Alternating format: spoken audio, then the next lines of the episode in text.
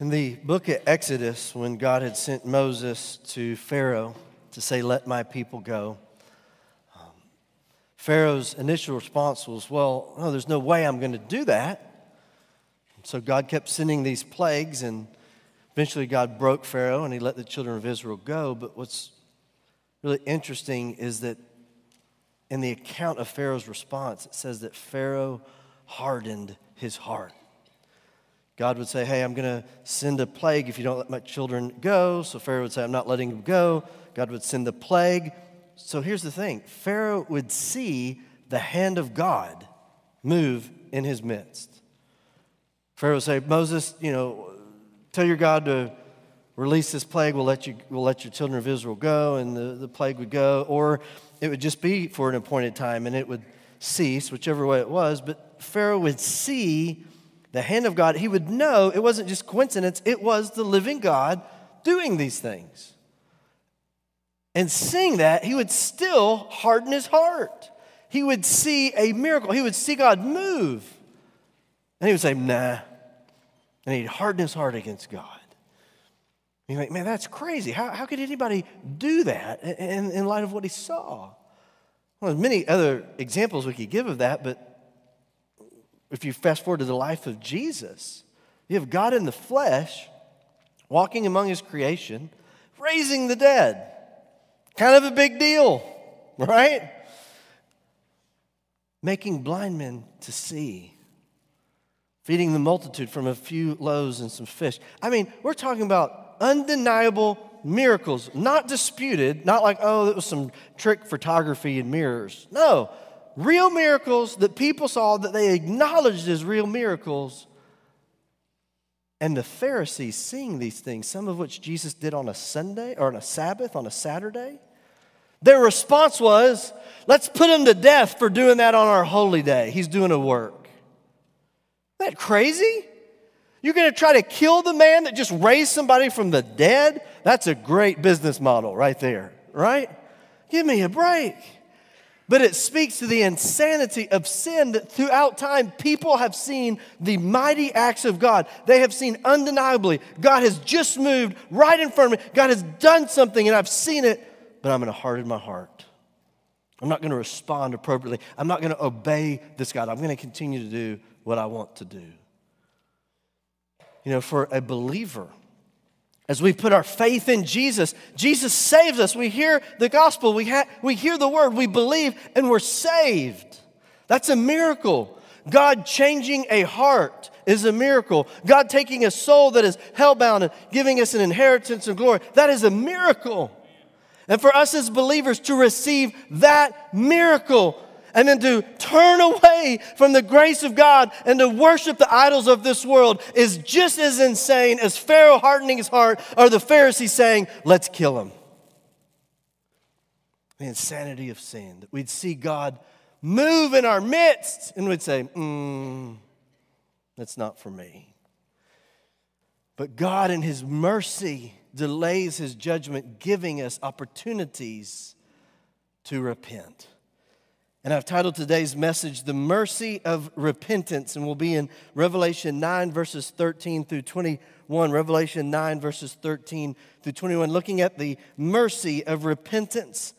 Let's pick up right where we left off last week, verse 13. This is the sixth trumpet judgment. It says, Then the sixth angel sounded, and I heard a voice from the four horns of the golden altar, which is before God. Now, we'll see this is not the voice of God. This is somebody speaking on behalf of God because um, this is speaking from the altar, but God is on the throne. So, this is a voice speaking. This is a representative for God. And this altar is the altar of incense. Uh, we saw this before in Revelation 8, 4 through 5, where the prayers of the saints were offered on this altar. Remember? And then a coal was taken from the altar, a fiery coal, an ember, and thrown down to the earth as a form of judgment. So, this is the second time we've seen this altar of incense in heaven, and it points back to Exodus 30. We've covered that before, so we're not going to go to that today. But this is this image. There's this altar before the throne of God, this altar of incense, where the prayers of the saints have been offered before God, and where the judgment of God has come before, and now one speaks from before this altar.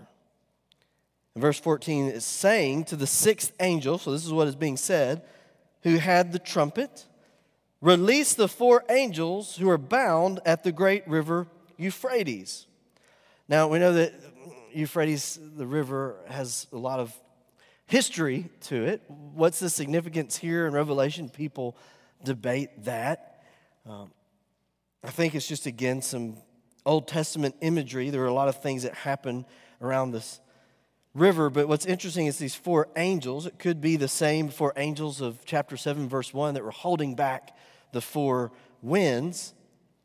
But what is being implied here through this, these four angels, and what's happening is, I think what's about to happen on this judgment, it's very similar to the judgment we just saw last week, that God makes a distinction. There are those that are sealed of God, they're protected from this judgment, and then there's those who are not sealed by God, and so they're experiencing the direct, direct wrath of God. And so we're not going to see the sealed mentioned in this uh, few passages, few verses that we look at today, but I believe in the greater context of Revelation 9, it, it's saying that the sealed here are protected as well as they were with the um, preceding judgment that had just taken place. And so let's read on verse 15. So the four angels who had been prepared for the hour and the day and the month and the year were released to kill a third of mankind. Again, I believe excluding those who are sealed by God. Now, a third of mankind are killed. We saw a fourth of mankind were already kill, killed in the fourth seal in Revelation 6 8. So if you take a fourth of mankind already being killed, now a third being killed, that's half of the world's population at this point in the judgments of God have been killed. It's a lot of people. As you go on, verse 16, it says, Now the number of the army of the horsemen was 200 million. I heard the number of them. John is saying it's a lot of people, it's a great multitude. Him saying, I heard the number of them, it, it may point it to being a literal 200 million.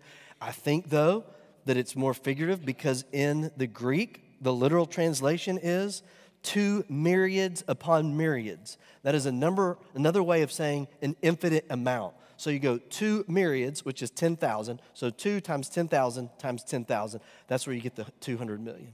But again, I think it's figurative because if you go back to Revelation 5:11, you saw myriads upon myriads upon myriads before the throne of God worshiping him, which was another way to say innumerable, innumerable, an infinite amount, a, a number that you can't count, a great mass of people were before the throne of God worshiping him. So I think the picture here, what's happening is there's this voice coming before the, the throne of God, before the golden altar and they're releasing these four angels who are bound. And they seem to be captains, possibly, of this great army that is loosed. Now, remember, the last judgment we saw, there are these demons that were released from the pit. So I think, again, there's some ties here. This is most likely a demonic force that is beyond the ability to number or count. John is saying, I saw it, and it was more than I could fathom, and I'm here to tell you, it's, it's a lot. So over 200 million, and they've got these four captains. And look at verse 17. And I saw the horses, and thus I saw the horses in the vision. Those who sat on them had breastplates of fiery red, jacinth blue, and sulfur yellow. And the heads of the horses were like the heads of lions. And out of their mouths came fire, smoke, and brimstone. Again, I think much like what we saw um, with last week. This is imagery. If John could have used lasers or um, fighter jets or other modern imagery, he would have, but he was using imagery that was of his day to speak of the fierceness uh, of these judgments and the fierceness here of these demons that are being released and allowed to go and to strike a third of mankind. But again, uh, they're given limits, just like they were last week. If you think about that, a multitude that was beyond John's ability to count, a demonic force that is so fierce it defies the ability to really explain. This is being released upon the world to kill a third of mankind. If you think about it, it's merciful that only a third die. That brings us to our first point today, and that's this God's mercy is that He sets limits on judgment in order to give people a chance to repent. It's God's mercy that He sets a limit on judgment in order to give us a chance to repent. Do you know what repentance is? Repentance is a change of mind that leads to a change in direction. If you're playing baseball and you're a batter and you're up and you hit the ball and you take off running to first base, if the first baseman was, first, excuse me, first base coach was doing this, he's waving you on, what would you do? You would round first base and you'd start heading to second. What if, as you're heading to second, the third base coach was still waving you on, and right as you got to second base, he changed his mind and he told you to stop? You would, what would you do? You'd have a change of mind that leads to a change in direction. You'd go back and you'd stay on the second base back. You'd stay there and you'd be safe. That's repentance, a change of mind that leads to a change in direction. And God sometimes withholds, and He is withholding His judgment and even setting limits on His judgment because his heart is for people to repent, to realize who He is, to recognize Him as God, to return to Him. We, we sang about it. Come home. God is saying, I want you to come to me. I want you to repent. I want you to be saved.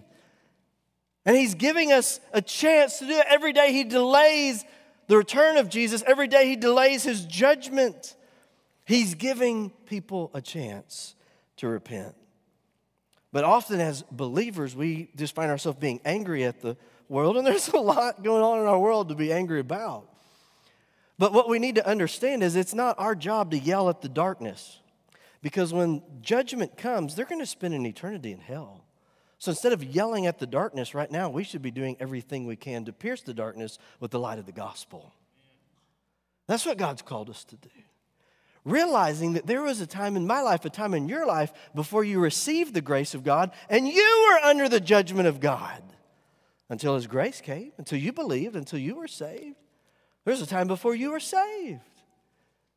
God has called us in grace and mercy to go proclaim the gospel. Every day that He delays His judgment is an opportunity for us to go and to call people to believe upon Jesus and to be saved.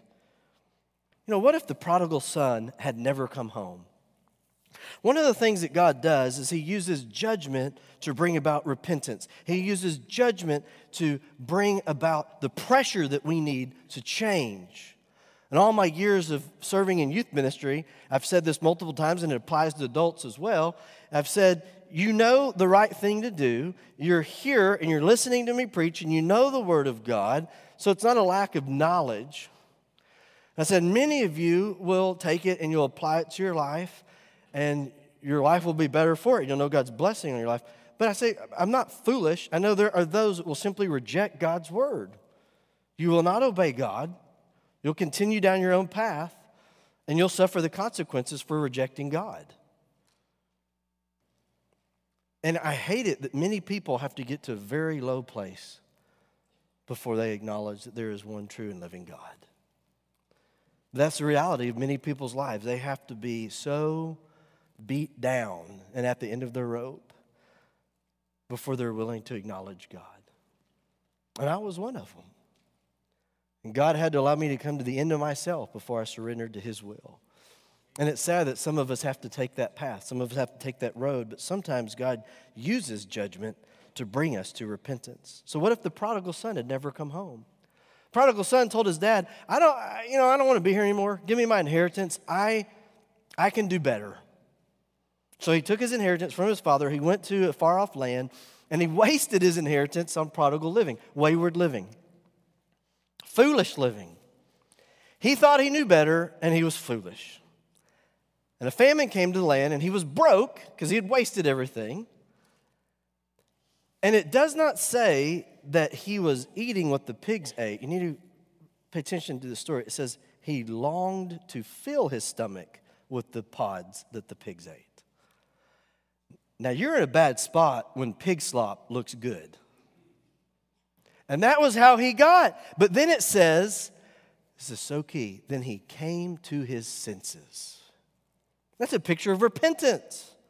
So, look, even the hired servants in my father's house have it better than I do. I'll return and basically make myself a slave of my father because a slave in my father's house is better than this. That's a picture of work saved, works-based salvation.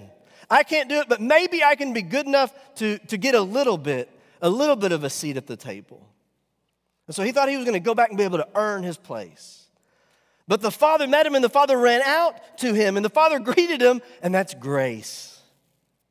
And the father says, You can't ever earn your sonship back, but in grace I welcome you home. But what if he had never returned? What if the prodigal said, I'm just going to keep being hard headed. I won't admit my sin. I won't admit my failure. I'm too embarrassed. What if he never returned to home? He would have never known the Father's love, the Father's mercy, the Father's grace. He would never been truly changed, truly transformed. And for many of us, we're banging our head against the wall because of our own pride. We, we don't want to admit where we've gone wrong, or maybe we've messed up. And until we go home, we won't know the Father's grace. And for some of us, God is just going to keep putting the pressure on until we break. And you know why? Because He knows what's best for you. He knows it is best for you to break and return home. And so I pray that we would be quick to repent, quick to say, Lord, I need you. Lord, I'm here. Lord, you direct my steps. But God's mercy is that He sets limits on judgment in order to give people a chance to repent. For time's sake, I'm going to kind of keep moving. There's a passage in Amos, though. I think I put it in your growth guide this week. There's a passage in Amos 4 where God basically is talking to his people and he's saying, Look, I've done this and I've done this and I've done this, and you're not listening. And he just goes through and he recounts the discipline of his people, trying to get them to repent. And sometimes God uses discipline, He uses judgment to get us to repent. But other times we'll see He uses something else, and we'll see that before we close. But let's, let's move on where we left off. Let's, um, we didn't actually cover verses 18 and 19. Let's cover those. By these three plagues, a third of mankind was killed by the fire and the smoke and the brimstone which came out of their mouths. So, this great army is coming. A third of mankind is killed. And the way that John is writing here, he's separating this out into like it's three separate plagues. He says fire and the smoke and the brimstone. And then look at verse 19. For their power is in their mouth and in their tails, for their tails are like serpents, so like a snake, having heads, and with them they do harm. So we saw before last week they were likened to locusts and scorpions. Now they're likened to a snake. Again, a, a symbol of judgment. And they had power in their mouth and their tails, tails like serpents. So again, this is a scary image a third of mankind being killed. I want you to think about the severity of that judgment. If we're alive and that happens, you will see the hand of God fulfilling His word, judging His creation, judging people that have hardened their hearts, that have not responded to the gospel, that refuse to believe. There's already been many things that have happened in the earth where people would have had a chance to repent. So you have to understand by the time you get to the sixth trumpet, people have already been seeing God move. And they've already been rejecting and rejecting and rejecting and refusing to repent. And so, really, when you get to the next couple verses, it's not as much of a surprise. Look at verse 20. But the rest of mankind who were not killed by the plagues did not repent of their works, of their hands, that they should not worship demons and idols of gold and silver, brass, stone, and wood, which can neither see nor hear nor walk. Let's stop there for just a minute. Again, the insanity of sin. People have seen, like Pharaoh in Egypt, like the people in Jesus' day, like us as believers, we see the hand of God. They've seen God fulfill His word. They will see God fulfill Revelation 9, and their response will be to refuse to repent. That's crazy. But again, that's the nature of sin. And look at why they're refusing to repent. Look at what they're choosing to turn to. Uh, they were not killed by these plagues. Those that were, they did not repent that they should not worship demons. So, what is God wanting them to do? Quit worshiping demons and idols of gold. This is what they're choosing instead of the worship of God. Idols of gold, silver, brass, stone, and wood, which can neither see nor hear nor walk. Again, it's crazy. In the Old Testament, idol worship is described like this that you'd cut down a tree, you'd carve an image out of it to worship, you chop up the rest, use it as firewood, and then you bow down and worship the image that the leftovers you're using as firewood. And God was saying to people in Isaiah's day, It's crazy. Do you not see the craziness of your own actions? But that's sin. And what we need to do is understand that, like I said before, before we write off those people and say, I'd never do that, yes, we do. We absolutely do. Let me give you a second point today. Satan is well pleased with the child of God who worships an idol. You want to please Satan today? Worship anyone other than the one true and the living God. You know, the first two commandments deal with that. God saying, I've delivered you from Egypt. You're going to be my people. Let's set down some ground rules. First of all, I am the only God. And second of all, don't make any image to a false God. And we break that and we violate that day after day after day. In the Bible, in Deuteronomy 32, they showed that demon worship was really the force and the power of demons were actually what was behind idol worship. And Paul reiterates that in 1 Corinthians 10 20. He's saying an idol is really just something made of hands. God's not worried about an idol worship in that sense. There's no competition for him, but there is a demonic force behind the worship of idols. In Deuteronomy and in 1 Corinthians, they point to the demonic forces of hell as what's behind idol worship. And Scripture calls idolatry basically anything that we put ahead of God in our lives. So let me ask you this.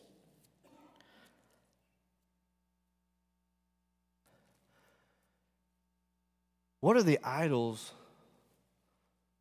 that Satan loves to subtly slip into our lives? Because we think of idol worship as bowing down to image of gold or silver and all this. We think, well, of course I don't do that. But I think in the world today, man, we sure have a lot of families that worship their kids. We see that going on in our world, don't we? I've even seen families that have marital problems. Instead of the husband and wife getting their marriage right, they just put all of their energy into their kids so their kids think they're great. The best thing you can do for your kids is to love your spouse. That's the period. That is the best thing. And if you have unforgiveness towards your spouse and your marriage is a disaster, you're not loving your kids. You're just appeasing your kids and playing favorites with your kids and trying to get them to like you. But often people will make kids their idol. If my kids are happy, then everything's right in life. I just need to keep my kids happy. That is an idol by definition. You're putting your kids on the throne of your life. We're to raise our kids to love the Lord, to know the Lord, we want them to have good lives, but they better not be an idol in your life. The Bible says that when we idol worship, when we worship anything other than God, Satan's real happy with that. What about our image online? Hey, how worried are we about what other people think of us? I don't know, what a bunch of garbage. We got to have the right post and Instagram followers and all of this stuff, and we have to present our lives the right way, or else we feel weak or we're worried about what other people in the community think of us, let me, when you stand before God, He's not going to ask how many followers you had on Instagram. Okay? He's not going to ask you how well liked you were in your community. I've seen people that take their name and reputation in the community, and that is their God, hands down. You see, I could go on and on and on, I promise. But there are what I call subtle idols in our lives. And you know why they exist? Because Satan knows, you know, we're dumb, but we're not that dumb. So he doesn't show up with just blatant things that we'd spot a mile coming. He brings those subtle idols into your life. He throws that subtle bait out there to see if you'll latch onto it, if you'll lock onto it, if you'll take it. And Satan loves it. He is pleased with the child of God who worships an idol. Third point today is this sin is siding with Satan and the forces of hell and shaking our fists at God. And you think, man, it just got really heavy, this turn this morning. You know what? if we're going to really walk with God and know the life He has for us, we really need to understand just how offensive sin is to God. We really need to have a proper understanding of that. There is a Hebrew word, hatat, that is a very popular definition for sin because it is missing the mark. It's an archery term. So it became very popular to say that sin is simply missing the mark. I draw back, I shoot a bow, an arrow, my arrow's a little bit off the bullseye, and that's sin. That is a part of the picture of what sin is. Sin is not just missing the mark. Sin is open rebellion and defiance against the living God who has made his will known to you. It is shaking your angry fist and the hand of God and saying, I will not do what you want me to do. That's sin. Sin's not like, I just messed up a little bit. I just kind of missed the mark. I need a do over. Sin is open rebellion against the king of the universe. It is siding with Satan and the forces of hell when we sin against God. We need to understand this. We need to understand that Satan loves it when you, child of God, worship an idol. And sin is not something to be played with, toyed with, or it's not that bad. It's always that bad when you rebel against the king of the universe. You know, fast forwarding from the Ten Commandments, the children of Israel, they finally went to the promised land. This was a land that God promised to Abraham. Abraham believed God and God showed it to him. And God said, I'm going to give it to your descendants.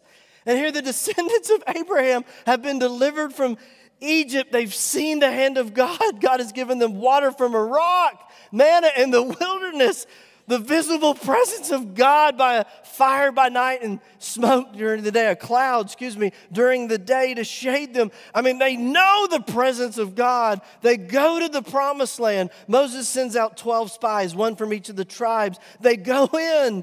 God has already said, get this, God has said, that land is yours. I'm giving it to you. It belongs to you. You're about to go take that land. God's word has come to these people. And they go spy it out. Nothing wrong with that. It's a good thing to do. But they come back and they say, hmm, those people are big. Uh, they're really strong, they're fierce, their cities are fortified. Uh, we look like gnats on the, you know, like fleas on the back of a dog when we went in there. I mean, it's, it's going to be tough, Moses. Except for Joshua and Caleb, two of them. You know what Caleb said? Caleb said, God's given us this land. Yes, a land that's filled with giants and fortified cities, and, and we look like a speck, but God's given it to us, so that's to make our victory all the more awesome. That was Caleb's attitude. God's told us it's ours. Let's go take it. This is to be great. But the 10 other people said, mm-mm, you can't do it. Wouldn't, wouldn't be prudent. Can't do it. Did you know that that nation, that whole nation of Israel, was turned away into disobedience by 10 people. That's scary. The rest of the nation believed those 10 spies that didn't have the faith to trust God, and they spent 40 years walking in the wilderness, waiting to die so that God could raise up a generation that would actually believe Him and go take the promised land. Sin's not just a little matter that God overlooks. It's not just a little bit of a missing of the mark. It is absolute rebellion against God. And God has told us, He's given us His word. He said, now go and do it. And so we have the opportunity, we have the option to go, it's too hard. It's too big. There's no way I can obey God. Or so take God at His word and say, you know what? This is absolutely too big for me, and that's what's going to make this victory all the more awesome because the only way this will work is if God shows up. Amen? That's why it says we walk by faith and not by sight. And many of you, your own reputation, your own success has become your own idol. You're only doing what you think you can handle. I don't want to live a life that at the end I could take credit for? My goodness, that's boring. I want to live a life that people would go, man, look what God did through that guy. There's no way that moron could handle that. That's the kind of life I want to live. I want to live the life where God works through me, that He alone receives the glory for it. And you have a choice. Either look at the land and you say, We can't do it. We can't do it where you say, God's given it to us and it's going to be awesome to see how He shows up. But we need to understand that sin is not just kind of missing the mark, it is choosing to disobey God and shake our hands in his, in his face. But let me give you the fourth. Actually, before we go to the fourth, I want you to read this last verse because we dealt with the idol worship of verse 20. Let's look at verse 21. It says it again. This is so crazy. They did not repent of their murders or their sorceries and of their sexual immorality or their thefts. These are all like the big 10 things. Like basic, here's how you walk with God. Don't worship idols. Don't kill each other. You know, don't be awful. I mean, that's in essence what's being said. And they're going, mm, we're going to keep doing what we want to do. Twice it's saying they refuse to repent in light of the mighty acts of God. I don't understand it when I read it, but again, when I look at my own life, I do understand it. I can place myself in this verse and go, yeah, I've done that too. There's times where God has been moving in my life and I have refused to obey. That brings us to our final point. God's mercy is that through the cross, He has carried our weaknesses and sin and calls us to Himself. Again, as we sang about today earlier, oh, sinner, come home. That's what He wants. God is not up there just like, I can't believe what you did. He's saying, no, just come to me and let's get it right. God's mercy is that through the cross, He's carried our weakness and sin, and He calls us home. I read one commentator that said it this way The cross testifies that God loves a world hostile to Him and even shared our pain to ultimately liberate us from it. The cross is God saying, You are just completely messed up, and I'm to come and I'm to participate in all of that garbage that you're doing so that through me you can be saved out of it. He didn't remove, he didn't remain distant, he drew near. Here's how I think about it God's mercy is that through the cross, he's carried it. Think of the restraint that Jesus showed. I mean, you're talking about the king of the universe that's come to his creation, rejected by his creation. He's been handed over. It's a mock trial. How frustrating is it when people say stuff about you that's not true? Now, imagine if you're the king of the universe and they're lying about you in a mock trial. That alone had to be just infuriating. But he endured it. Betrayed by one of his own, one of his disciples. That had to be infuriating. He endured it.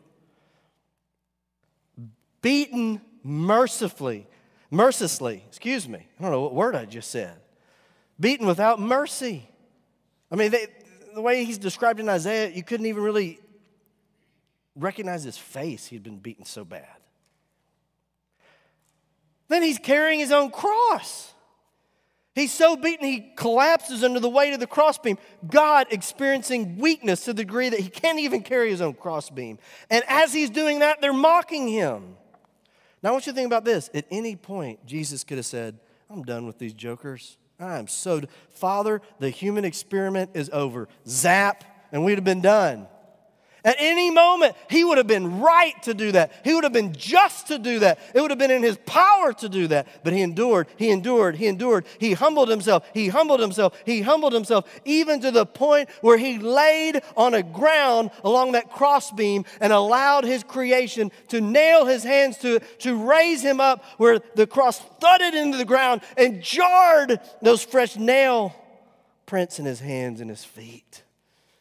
And then they mocked him and they said, You who said who saved others, you save yourself. I mean, he humbled himself and he endured it and he stayed there. And why did he do that? For God so loved the world that he gave his one and only Son. Whosoever believes in him should not perish but have everlasting life. Love is the motivation. And for you and I today, it is impossible for us to live the life that God has called us to live apart from the motivation of loving God, of knowing His love and loving Him. And as we love Him, then the life He's called us to live is not burdensome, but it becomes a joy because we realize that we're living in His grace, we're living in His mercy. We realize that our lives are not about us, they're all about who He is, what He's done, and who He's making us to be. that is far greater than we could ever be on our own. And that leads us to our last verse today, Romans 2 4. We read it in our scripture reading. But I talked earlier in the sermon about how sometimes God uses judgment to bring us to repentance. That's in Amos, we see that. But listen, sometimes God uses kindness to bring us to repentance. Look at Romans chapter 2, verse 4. Or do you despise the riches of his goodness, forbearance, and long suffering, not knowing that the goodness or kindness of God leads you to repentance? What an amazing verse. God is saying, I love you, I care about you, you are mine. And if you'll stop and you'll just see how good I am to you, how could you want to do anything but come to me? It's God's goodness. It's God's goodness that leads us to repentance. Would you please stand with me this morning? If you're here today and you've never put your faith in Jesus to save you, man, today is your day. God's brought you to this place. God is drawing you to Himself. It is by faith that we receive the gift of salvation. To repent, to stop going the direction you're going, to have a change of mind that leads to a change in direction and a change of heart, where God saves you and He puts His Spirit in you and He forgives you of your sins and He makes you His child. But listen, to continue to go your own way, what you're doing is you're heading towards the judgment of God. And there is coming a day when we all give an account. If you've never put your faith in Christ, do so today. Turn from your way, believe upon Jesus, and be saved. In just a moment, we're going to sing a song of response, responding to the Word of God. I'll be down here. Man, I'd love to pray with you. As by faith you trust Jesus to save you. I think if we can just let our guard down enough to be honest with ourselves, God will show us all the idols in our lives. Can we just stop with all the noise and all the trying to excuse our behavior and cover it up? Just long enough to say, God, just, yeah, speak to me, show me. Where am I failing at the big first two? I want to know you as the one true living God, and I want to cast down every idol by your grace that you give me. Help me to cast down every idol. What's so crazy about idol worship, I close with this, is usually the very things we worship destroy us. They destroy your life. There's many more stories that I could share in one morning about that. But as we give ourselves over to a living God, we truly find life. Give yourselves to Him, and you will live. I'm going to pray. I'll be down front. Man, I'd love to pray with you before you leave this morning. Would you join me in a word of prayer now? Lord Jesus, we love you with thank you for your goodness to us. Thank you that you give us opportunities to repent, that each day you withhold your judgment is your mercy. You're saying, Come to me. Thank you for the cross. That through Jesus Christ we can be forgiven, we can truly walk with you, we can know you. We can even shine for you, tell others about you, and live a life that brings glory to you. That's Pretty awesome to think about. Bless this time of response now for the glory of your great name. It's Jesus' name we pray. Amen.